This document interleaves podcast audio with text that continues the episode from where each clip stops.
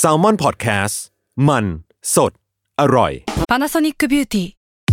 มากกว่าเครื่องเป่าผมด้วยนาโนอีเทคโนโลยีล่าสุดที่จะเปลี่ยนทุกประสบการณ์ที่คุณเคยมีนาโนอีมอยส์เจอร์พลัสเพิ่มความชุ่มชื้นให้เส้นผมหลังใช้งานมากขึ้นถึง 18 เท่า พร้อมชะลอการเฟดของสีผมสำหรับคนชอบทำสีผม ดูแลความชุ่มชื้นทั้งเส้นผม หนังศีรษะและผิวคุณ Panasonic NA0J มีเทคโนโลยีนาโนอีที่ care only you Wonderful อัศจรรย์ความโง่ เพราะคำถามโง่ๆมีคำตอบน่าอัศจรรย์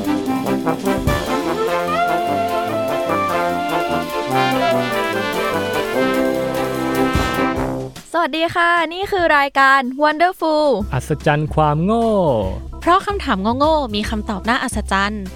วันนี้อยู่กับสแตมป์ content creator intern Salmon Podcast ค่ะ พลอย content creator intern Salmon Podcast ค่ะไลซ์ซา assistant intern Salmon Podcast ครับอ่าเฮ้ยแหม่วันนี้ก็มา 3 คนอีกเหมือนเดิม แน่นอน อันนี้เป็น EP ที่ 3 แล้วเนาะ ใช่ เออ ก่อนหน้านี้เราก็พูดถึง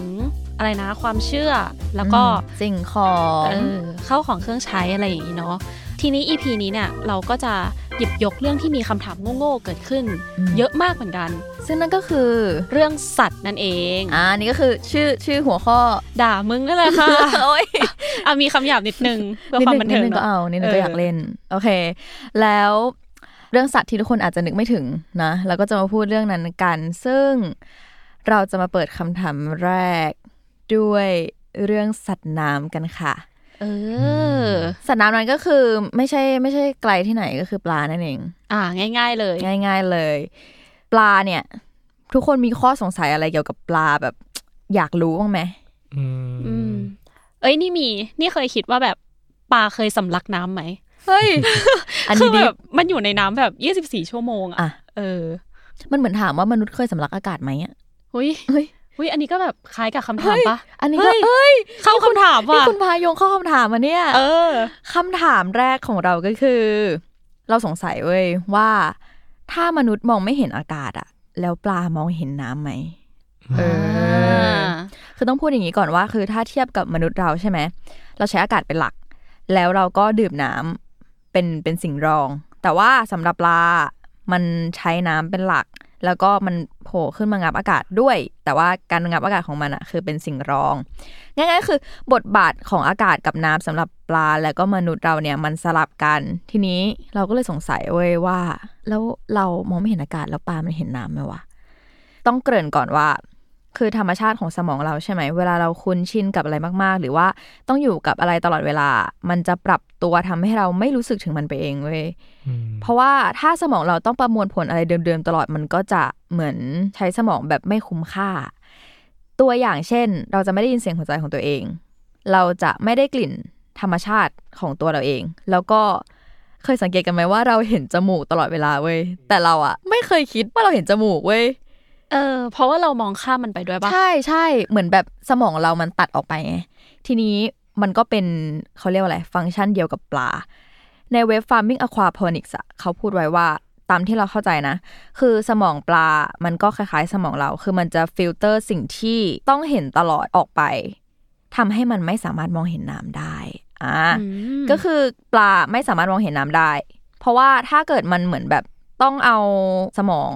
มาใช้ในการแบบแยกโมเลกุลน้ำนู่นนี่อะไรเงี้ยการทำงานของร่างกายของมันก็จะทำอย่างอื่นได้ไม่เต็มที่เท่าไหร่ ก็เลยต้องตัดส่วนที่ต้องแบบแยกน้ำออกไปซะแต่ง่ายๆก็คือถ้าเกิดสมมติว่ามนุษย์เราอะเป็นสัตว์น้ำหรือว่าเราอาศัยอยู่ในน้ำมาตั้งแต่แรกอะไรเงี้ยเราก็จะมองไม่เห็นน้ำเหมือนกัน ทีนี้มันก็เลยนำสู่ความสงสัยอีกข้อหนึ่งว่า โอเค แล้วปลามองไม่เห็นน้ำใช่ปะแล้วปลามองเห็นอากาศไหม เพราะว่าคนเราอะ เรามองเห็นน้ำไง แต่เรามองไม่เห็นอากาศ เราก็เลยสงสัยว่า เออแล้วปลาที่มองไม่เห็นน้ำอะ มันมองเห็นอากาศไหม ความจริงก็คือ ปลามันก็มองไม่เห็นอากาศเหมือนกันเว้ย คือไม่ใช่เพราะว่ามันสายตาไม่ดีหรืออะไรนะ แต่ว่า เพราะว่าแบบว่าอากาศอะมันเบาบางมาก แล้วมันไม่มีแบบไม่มีรูปร่างอะไรอย่างเงี้ย มันก็เลยมองไม่เห็น ไม่มีใครมองเห็นทางนั้นทั้งคนแล้วก็ปลา พอพูดถึงการมองเห็นของปลาใช่ไหมจริง ๆ vision ของปลา มันไม่เหมือนคน ไม่แน่ใจว่าเคยเห็นหรือเปล่า คือถ้าเกิดใครเล่นกล้องหรือว่าเล่น filter IG อะไรเงี้ยมันจะมีสิ่งที่เรียกว่า fish eye lens อยู่อืมเคยเห็นใช่ไหมเคยเห็นเคยเห็นเออมันจะเป็นแบบนูนๆโค้งๆอะไรเงี้ยอันนั้นอะคือลักษณะที่ปลามองเห็นได้ แต่ว่าระยะที่ปลามองเห็นอะส่วนใหญ่ คือจะมองได้แค่ประมาณ 15 เมตร เท่านั้นก็คือไม่ไกลมาก มันแล้วแต่สายพันธุ์ปลาแล้วก็สภาพน้ำด้วย ก็คือถ้าน้ำขุ่นหรือแบบน้ำมีตะไคร่หรือมีแบบสิ่งแปลกปลอมเยอะอะไรเงี้ยก็จะมองเห็นได้ไม่ไกลมาก หรือว่าแบบว่าต่อให้น้ำใส่กิ้งสุดๆ ปลาก็สามารถมองได้ไกลสุดแค่ 30ถึง45 เมตรเท่านั้น ในขณะที่มนุษย์เราอะสามารถมองได้ประมาณ 5 กิโลมเออไกลเนาะใช่คือแอบคิดว่าแบบโลสองโลอะไรเงี้ยแต่นี่แบบเออห้ากิโลก็คือไกลเวอร์ คือพอเห็นอย่างนี้แล้วใช่ไหม จริง ๆ การทำงานของสมองปลากับสมองเราอะคือมันก็คล้ายๆกันเว้ย ก็เลยสงสัยขึ้นมาอีกเรื่อง ว่าแบบช่างสงสัยเวอร์สงสัยโมว่าแบบว่า ปลามันฉลาดไหม เพราะว่าเวลาเราพูดถึงปลาใช่ปะมันจะปลามันถูกมองโบอะมันแบบเรามองปลาในแง่ไม่ดีตลอดเลย เราก็เลยจะชอบรู้สึกว่าแบบเออปลามันไม่ค่อยฉลาดหรือเปล่าวะอะไรเงี้ย แล้วก็มีอีกสาเหตุหนึ่งเวลาเราเราเลี้ยงปลาใช่ไหม เราไม่ใช่คนที่เลี้ยงปลาแบบว่ามานั่งสังเกต ว่าเอ้ย ปลามันแบบว่ายน้ำอย่างมีความสุขหรือไม่อะไรแบบนี้ แล้วก็ไม่ใช่เอ็กซ์เพรสด้านปลาหรืออะไรอย่างงี้ด้วย แล้วก็เราเป็นทาสหมาเนาะเออเออ คือแบบบ้านบ้านเลี้ยงหมาเป็นหลักอะไรอย่างงี้ก็เลยรู้สึกว่า ปลาแค่เราให้อาหารมันเช้าเย็นอะไรเงี้ยก็จบแล้วไม่ได้มีปฏิสัมพันธ์อะไรกับมัน มันไม่เหมือนแบบ ไม่เหมือนหมาเหมือนแมวเหมือนนกอะไรเงี้ยที่เราเล่นกับมันได้สัมผัสมันได้หรือแบบสอนให้มันแบบนั่งยืนอะไรอย่างเงี้ยใช่ไหมแล้วปลามันก็ ไม่ร้องไม่หือไม่อือด้วย ก็เลยแบบรู้สึกว่าความผูกพันที่เรามีให้ปลา มันน้อยกว่าสัตว์เลี้ยงแบบอื่นมาก ก็เลยรู้สึกว่าปัจจัยเหล่านี้มันทำให้เรามองว่าปลา มันไม่ค่อยฉลาดหรือเปล่า เออ โดยเฉพาะปลาทองเว้ยใช่ไหม ปลาทองอะ คือจะเรียกว่าเป็นสนามอารมณ์ของหมู่ปลาเลยก็ได้ เพราะว่ามันจะมีคำพวกแบบว่าสมองปลาทองอย่างนี้ ความจำสั้นก็เหมือนปลาทองอย่างนี้ แล้วคือไม่ใช่แค่ในไทยด้วย เพราะว่าต่างประเทศอะก็จะมีคำที่แบบ memory of goldfish ก็คือไว้เรียกพวกแบบว่าความจำสั้นอะไรอย่างเงี้ยเออ แต่เราไปเจอเรื่องที่ว้าวมากก็คือ จริง ๆ แล้วปลาทองไม่ได้ความจำสั้นเว้ย คือตอนนั้นเราอ่านแบบว่าเป็นแบบทดสอบของ Get Ink ตอนตอนมามหกแล้วไปเจอข้อมูลวิจัยว่า จริง ๆปลาทองไม่ได้ความจำสั้นเลยเว้ยเป็นผลวิจัยของ The Technion สถาบันเทคโนโลยีของอิสราเอลก็คือเขาลองใช้เสียงเดิมๆ เรียกปลาทองมากินข้าวอะ่ะ ผ่านไปสี่ห้าเดือนปลาทองก็ยังจำเสียงนั้นได้อยู่อะ่ะแล้วคือเหมือนจะจำได้นานกว่าสี่ห้าเดือนด้วย แต่แค่แบบว่าผลวิจัยนี้มันแค่ประมาณนั้น อืม แล้วเขาก็บอกด้วยว่า ถ้าเกิดสมมติว่าเราให้อาหารปลาทองที่มุมเดิม แล้วก็เวลาเดิมทุกๆวันอะปลาทองอะจะมารออาหารที่มุมนั้นตอนเวลานั้นในวันถัดๆมาเว้ยแล้วมันก็จำหน้าคนเลี้ยงได้ด้วย เพราะว่าคือถ้าเกิดคนที่เลี้ยงมันหรือคนที่ให้อาหารมันเนี่ยเดินเข้ามาใกล้ใช่ไหมมันก็จะวิ่งมารอแล้วหมายถึงว่าว่ายมันก็จะว่ายมารอแล้วแต่ถ้าเกิดคนอื่นเดินมา มันก็จะว่ายน้ำเฉยๆอะเออ มันแปลว่าแบบว่าปลาทองอะ มันจำได้จริง ๆ แล้วมันก็ไม่ได้ความจำสั้นด้วยเว้ย และที่นี้เราก็เลยไปหาว่าแบบเชี่ยใครแม่งเป็นคนปล่อย fake news ว่าแบบว่าปลาทองความจำสั้นวะอะไรอย่างเงี้ย แต่คือหาไม่เจอจริง ๆ คืออยากรู้มากคือถ้าใครรู้ก็ comment บอกกันได้นะคะ เราต้องทวงความยุติธรรมให้ปลาทองว่ะ ใช่ ไม่แฟร์กับปลาทองเลย hashtag save ปลาทอง เออ hashtag save ปลาทองลงในทวิตเตอร์ติดเทรนด์อันดับหนึ่ง เออ คือนี่ก็เข้าใจมาตลอดเหมือนกันว่าแบบปลาทองมันเป็นสัตว์ที่ความจำสั้นอืมเออ เพราะว่าเหมือนแบบส่งต่อกันมาแบบนั้นอะไรอย่างเงี้ย ใช่ เออ อะ อันนี้เราก็ประมาณนี้นะคะ เรื่องอืมเรื่องของปลา ทีนี้พอเราพูดถึงเรื่องสัตว์เลี้ยงแล้ว เราจะนึกถึงสิ่งหนึ่งไปไม่ได้ สิ่งนั้นก็คือ หมานั่นเอง นี่อย่าง smooth อย่าง smooth อืมถ้าพูดถึงเรื่องคำถามโง่ๆที่เกี่ยวกับสัตว์เนาะส่วนตัวเราก็เป็นแบบทาสหมาอ่าก็เลี้ยงหมาอยู่แล้เหมืวอนกันใช่ใช่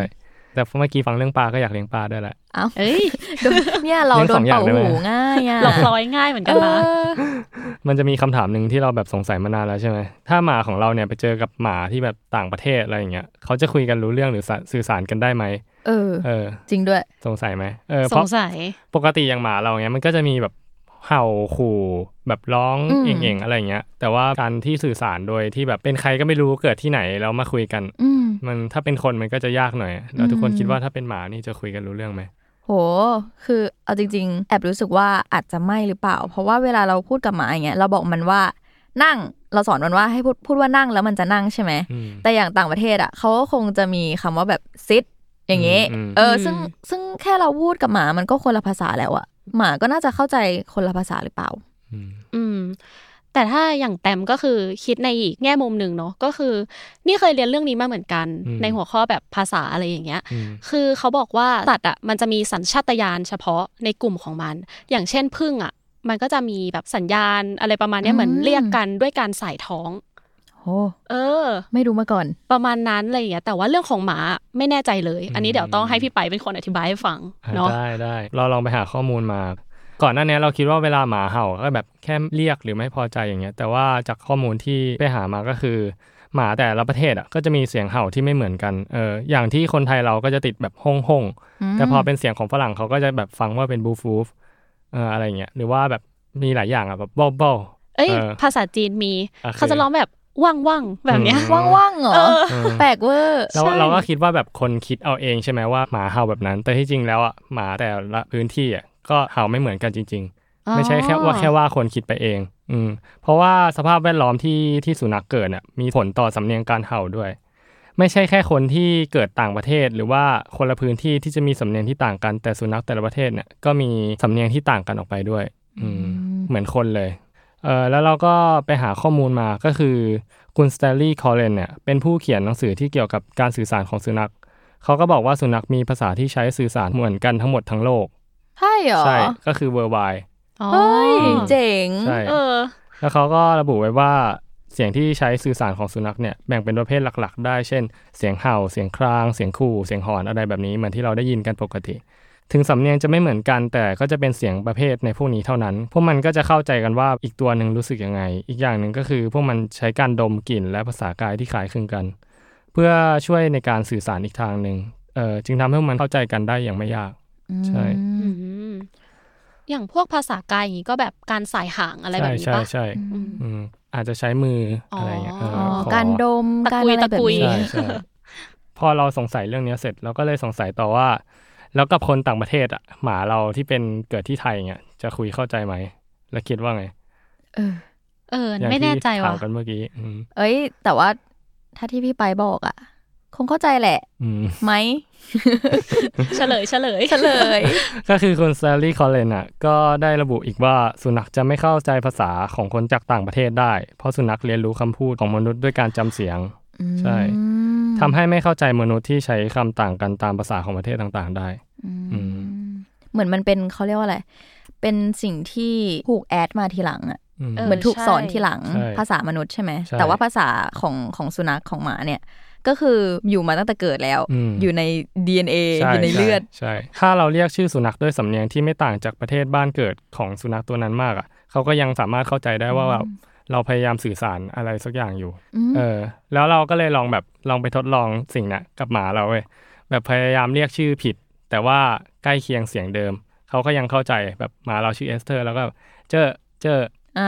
เออก็ยังจะแบบยังกระดิกหางวิ่งมาหาอยู่อืมพลอยอ๋อพลอยเคยเลี้ยงพลอยเคยเลี้ยงหมาชื่อแพนด้าอืมและทีนี้อยู่ๆมีมีวันหนึ่งไม่รู้อะไรอยากเปลี่ยนชื่อ ก็เลยลองเรียกว่าแฟนต้าแทนแต่ว่าอยากได้คำคล้ายๆกัน มันก็มาว่ะใช่ก็เรียกแบบแพนด้าแฟนต้าอะไรอย่างเงี้ยมันก็มางงเวอร์อืม สรุปก็คือแบบสุนัขจากทั่วทุกมุมโลกอะสามารถเข้าใจกันได้ เพราะว่ามันใช้ภาษาพูดกับภาษากายที่เหมือนกัน แต่จะไม่เข้าใจภาษาของมนุษย์จากต่างประเทศได้ ถ้าไม่ใกล้เคียงกับเสียงเดิมที่เขาได้ยินอยู่แล้วอืมความรู้ใช่ แล้วเราก็ยังไม่หมดความสงสัยอีกนะ ว่าเฮ้ยสัตว์ชนิดอื่นๆเนี่ยจะมีกำแพงภาษาหรือว่าอะไรพรมแดนทางภาษาเหมือนกับสุนัขหรือเปล่าอืมขี้สงสัยซะด้วยใช่ก็เลยแบบไปหาข้อมูลเล็ก ๆ น้อยๆมาเล่ากันอีกนิดได้ได้เลย ก็คือนักจิตวิทยาจากมหาวิทยาลัยเพนซิลเวเนียบ๊อบเซฟัสเนี่ยและนักชีววิทยาโดโรธีเชนี่อะเขาได้ลองทำการทดลองคลาสสิกเกี่ยวกับคำถามนี้ พวกเขาได้นำลิงวอกชนิดหนึ่ง กับลิงกังญี่ปุ่นอีกชนิดอะที่เพิ่งเกิดจากท้องแม่ได้ไม่นานอะมาสลับกันเพื่อให้พ่อแม่ของลิงกังญี่ปุ่น เลี้ยงดูลูกลิงวอกอีกชนิดหนึ่งและให้พ่อแม่ของลิงวอกเลี้ยงลูกลิงกังญี่ปุ่น ก็เหมือนแบบเอามาสลับบ้านกันอะอืมแล้วเขาก็ได้เห็นว่าพฤติกรรมระหว่างลิงสองสายพันธุ์เนี้ยมีความน่าสนใจมากเพ ราะว่าลิงทั้งสองสายพันธุ์น่ะสื่อสารกันได้ โดยใช้เสียงส่วนใหญ่ใกล้เคียงกัน เช่นเสียงโวยวายขู่ หรือว่าเสียงกรีดร้องอะไรแบบเนี้ย แต่ว่าพวกมันจะไม่ใช้ในบริบทเดียวกัน ยกตัวอย่างเช่นลิงวอกมักจะขี้บ่นระหว่างเล่น ในขณะที่ลิงกังมักจะโวยวาย เซฟาและเชนี่เนี่ยเขาก็ยังได้พบอีกว่าการเลี้ยงดูแบบอุปถัมภ์มีผลเพียงเล็กน้อยต่อรูปแบบเสียงของลิงทั้งสองชนิดเนาะ ลิงกังญี่ปุ่นก็ยังคงอึกกระทึกระหว่างเล่น แม้ว่าลิงวอกจะไม่พอใจก็ตาม ก็มันก็แสดงให้ชัดเจนแล้วเนาะว่าลิงอะถือกำเนิดมาโดยรู้ว่าเมื่อใดควรร้องโวยวายกรีดร้อง และสภาพสังคมอะจะไม่มีผลต่อรูปแบบการสื่อสารของพวกมัน ก็คือกล่าวอีกในหนึ่งว่าคุณไม่สามารถสอนลิงชนิดหนึ่งให้พูดเหมือนกับลิงญี่ปุ่นได้ การวิจัยชี้ให้เห็นว่าสัตว์ส่วนใหญ่เนี่ยเกิดมาโดยรู้วิธีพูดภาษาของสายพันธุ์โดยให้สำคัญว่าสัตว์เหล่านั้นอะจะเกิดหรือเติบโตที่ไหน เพราะว่าคำพูดของพวกมันอะดูเหมือนจะประทับอยู่ในรหัสสายพันธุ์ อย่างที่พลอยได้บอกไว้ตอนแรก ก็คือเข้าใจถูกแล้ว ว่าเฮ้ยวิธีการพูดอะมันฝังอยู่ใน DNA อืมใช่เฮ้ยคุณนี่เชี่ยวชาญเหมือนกันนะเฮ้ยเราเราแค่มัวถูกเฮ้ยอย่างนี้ก็แปลว่ามีแค่มนุษย์เหรอที่เขาเรียกว่าอะไรเกิดมาแล้วเราต้องเรียนรู้ภาษาก่อนหรืออะไรแบบนี้แล้วว่ามนุษย์รู้ว่าเมื่อไหร่ต้องร้องอ่าเอออืมใช่เอออาจจะแค่ไม่รู้ศัพท์เอออมเพราะว่าเหมือนเขาก็แบบศัพท์มันอาจจะเป็นสิ่งที่คนสร้างขึ้นมาทีหลังอืม ใช่เขาอาจจะอุกกักกะอุกกะก็ได้บลักบลักอุกอุกเฮ้ย ภาษาน่าสนใจเหมือนกันนะเออ หรือว่าเราหัวข้อต่อไป เฮ้ย เฮ้ยไอเดียบกแล้วอะไรต่ออะเฮ้ยเขาเปิดให้แล้วเนี่ยเขาชงว่ะเออก็คือเมื่อกี้มีของพลอยเป็นสัตว์น้ำแล้วใช่ปะอืมของพี่ไปเป็นสัตว์บกเป็นแบบสัตว์เลี้ยงอะไรอย่างเงี้ย ทีนี้เราก็จะขาดสัตว์ปีกไปไม่ได้อืมซึ่งสัตว์ปีกที่เราเอามาพูดคุยกันวันเนี้ยก็คือพิกาซัส โอ้ยไม่ใช่ล้อเล่นราะล้อเล่นโอ้โหเกะกะจะเล่นมุกอย่างเดียวเลย เออ สัตว์ปีกของเราก็คือนกนี่แหละ ง่ายๆเลย อืมคำถามของเราวันนี้ก็คือ ถ้านกบางชนิดบินไม่ได้ แล้วจะมีปีกไว้ทำอะไร เออ คือแบบทั้งสองคนเคยเห็นนกที่ไม่มีปีกกันบ้างปะหรือว่ารู้จักสัตว์ปีกอะไรที่แบบไม่สามารถบินได้อะไรเงี้ยเป็ดเหรออะแล้วพลอยนึกถึงอะไรไหมถ้าถ้านกที่ไม่มีปีกอะนึกไม่ออก เพราะว่า ถ้ามันไม่มีปีกไม่น่าเรียกว่านกปะเฮ้ย แต่ว่าถ้าเกิดนึกถึงสัตว์ปีกที่บินไม่ได้ก็จะแบบนกเพนกวินอืมอ่าคุณมาถูกทางแล้ว อ่านกเฮ้ยนกกระจอกเทศ เออ มีอะไรอีกโอเค ไม่เป็นไร ก็จริง ๆ ทั้งสองคนก็ตอบถูกเนาะแต่แล้วก็อย่างไก่อย่างเงี้ยที่เราจะเห็นกันบ่อยๆอะคือไก่ก็มีปีกแล้วก็บินได้เหมือนกัน แต่ว่ามันจะบินได้แค่แบบ ไม่กี่วิอะไม่แล้วนสูง ใช่แล้วมันก็จะแบบเออลงไปเดินเหมือนเดิมอะไรอย่างเงี้ย ทีเนี้ยพอฟังจากคำถามอะมันเหมือนแบบเวลาเราเล่นเกม เรามีไอเทมในเกมอยู่อะแต่เราไม่สามารถใช้มันได้อะคือแบบอุตส่าห์ขึ้นชื่อว่าเป็นสัตว์ปีกแล้วอย่างเงี้ย แต่ดันบินไม่ได้ เออ แถมสัตว์ปีกบางชนิด หรือว่านกบางชนิดอะก็ไม่มีปีกด้วยซ้ำทีนี้เราก็จะมาพูดถึงข้อมูลทางชีววิทยากันละกัน คือจากที่เราไปหาข้อมูลมาจากเพจ นี่แหละชีวะ คืออันเนี้ยเป็นเพจที่ โพสต์ข้อมูลเกี่ยวกับสัตว์ แล้วก็ความรู้ทั่วไปทางชีววิทยา เขาบอกไว้ว่ามีนกชนิดหนึ่งชื่อนกโมอา คือนกชนิดเนี้ยเป็นนกที่ไม่มีปีกเว้ยเออ แล้วเราก็เลยลองไป search รูปดูว่ามันเป็นยังไง แล้วส่วนตัวเรามองว่านกชนิดเนี้ยมันมีความคล้ายนกกระจอกเทศ บวกกับ Brachiosaurus Brachiosaurus นี่เป็นไดโนเสาร์แบบคอยาวเนาะเอออนกชนิดนี้เนี่ยก็ไม่มีกระดูกส่วนปีกเลย แม้แต่ชิ้นเดียวทั้งส่วนต้นส่วนปลาย หรือแม้แต่กระดูกมือกระดูกนิ้วอย่างเงี้ยก็ไม่มีเหมือนกัน ซึ่งปัจจุบันนกโมอาก็ได้สูญพันธุ์ไปแล้ว ส่วนนกเพนกวินอย่างที่พลอยเมนชั่นถึงเมื่อกี้ แล้วก็นกอีมู นกกีวีหรือว่านกกระจอกเทศอะไรอย่างเงี้ยจะเป็นนกที่มีปีกแต่มันไม่สามารถบินได้ เพราะว่าปีกของนกพวกนี้จะมีขนาดที่ค่อนข้างเล็กมาก ๆ ทีนี้พอมันเล็กมากๆอะลองนึกถึงตัวนกกระจอกเทศที่มันแบบโคตรใหญ่อะคือมันจะไม่พอดีกับตัวเว้ยแล้วทีนี้พอมันปีกเล็กอะมันก็ไม่สามารถที่จะโต้ลมได้ แล้วมันก็ไม่มีกล้ามเนื้อที่แข็งแรงพอที่จะบินได้ด้วยเหมือนกัน ทีนี้พอเราพูดถึงสัตว์ปีกแล้วเนาะในหัวข้อนี้เราก็จะขอเจาะไปที่นกกระจอกเทศเป็นหลักละกัน เพราะว่านกกระจอกเทศเป็นนกที่เราแบบ ชื่อคุ้นหู แล้วก็ภาพคุ้นตามากกว่านกตัวอื่นที่เราพูดมา ทีนี้มันมีงานวิจัยแล้วก็ทฤษฎีที่สามารถตอบคำถามนี้ได้ด้วยเหมือนกัน ซึ่งข้อมูลต่อไปนี้ที่เราจะพูดถึงอะส่วนหนึ่งมันมาจากเว็บไซต์ Animal to You เออใครที่สนใจก็ลองเข้าไปดูกันได้ อันนี้เป็น to แบบ to เลขสอง เออเผื่อใครแบบอยากไปตามดูกัน อย่างแรกเราจะขอเกรินให้ทุกคนรู้จักสรีระของนกกระจอกเทศกันก่อน คือนกกระจอกเทศอะเป็นนกที่ขนาดใหญ่ที่สุดในโลก แล้วไข่ของนกกระจอกเทศก็ใหญ่ที่สุดในโลกเหมือนกัน คือก่อนหน้านี้เราเคยเข้าใจว่าไข่จระเข้ใหญ่ที่สุด แต่จริงๆไข่จระเข้มันแบบมันไม่ใหญ่เลมันยไม่อะใหญ่เลยใช่เออหรือว่าไข่ไดโนเสาร์เฮ้ยไม่มีแล้วไม่มีแล้วไม่มีแล้ว เออไข่ของนกกระจอกเทศเนี่ยก็ใหญ่ที่สุดในโลก แล้วลำตัวก็มีขนสีดำหรือบางตัวก็มีสีน้ำตาลหน่อยๆอะไรเงี้ย ส่วนคอกับขาก็จะเป็นสีขาว แล้วมันจะมีความพิเศษอย่างหนึ่งคือ มันจะมีนิ้วเท้าแค่สองนิ้ว เออ ฟังแล้วมันอาจจะดูแปลกใช่ปะแต่จริง ๆ แล้วอะการที่นกกระจอกเทศมีนิ้วเท้าแค่สองนิ้วอะมันถือเป็นข้อดี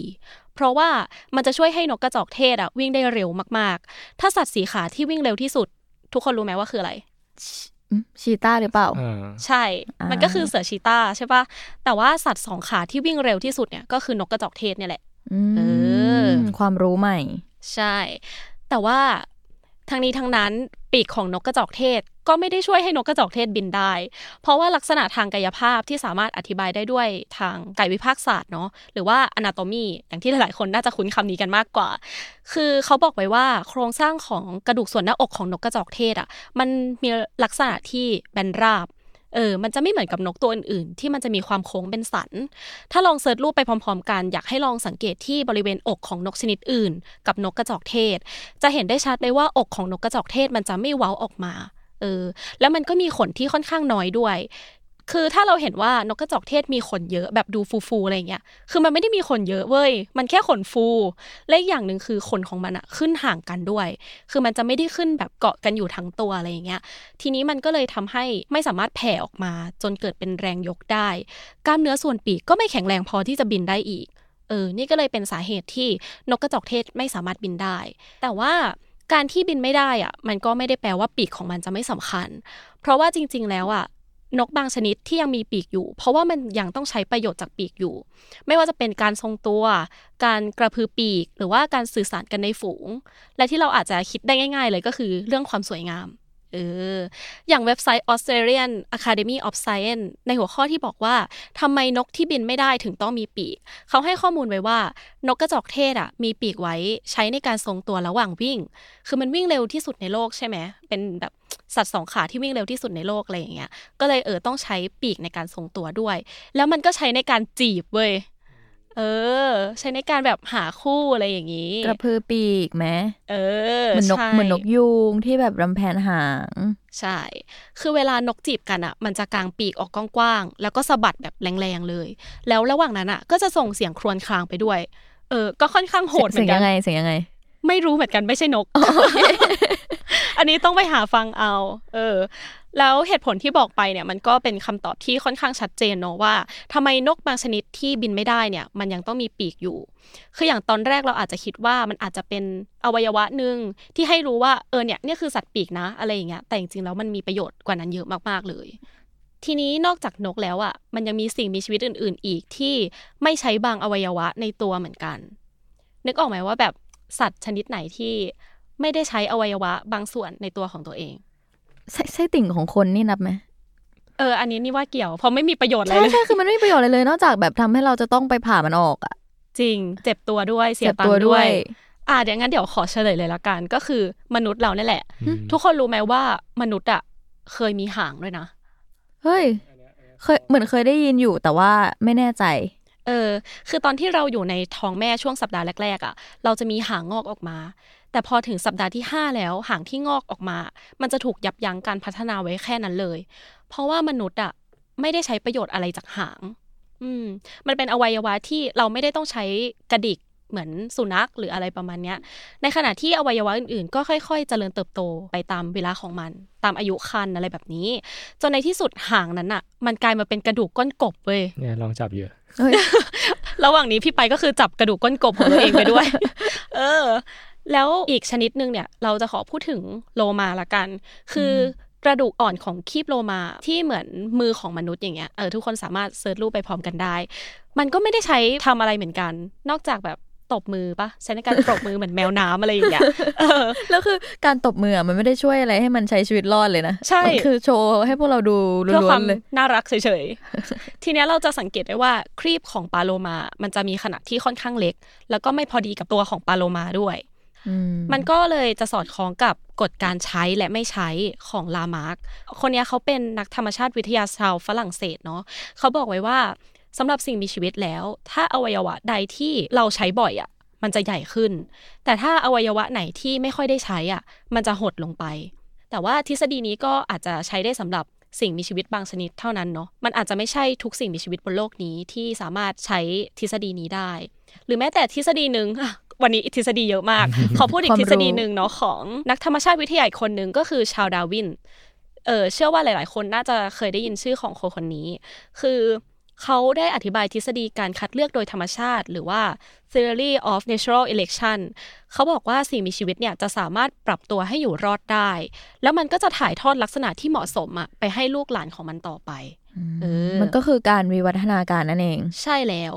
คืออย่างนกกระจอกเทศอย่างเงี้ยมีปีกแต่บินไม่ได้คงเป็นเพราะว่าแบบมันใช้ทำอะไรยิบย่อยอะอย่างเช่นการจีบ หรือการสื่อสารกับนกกระจอกเทศในฝูงเดียวกันอะไรอย่างเงี้ย แต่มันก็ไม่จำเป็นที่จะต้องมีปีกใหญ่ ๆ เหมือนแบบมีไว้เพื่อพอใช้แค่นั้นเลย เออ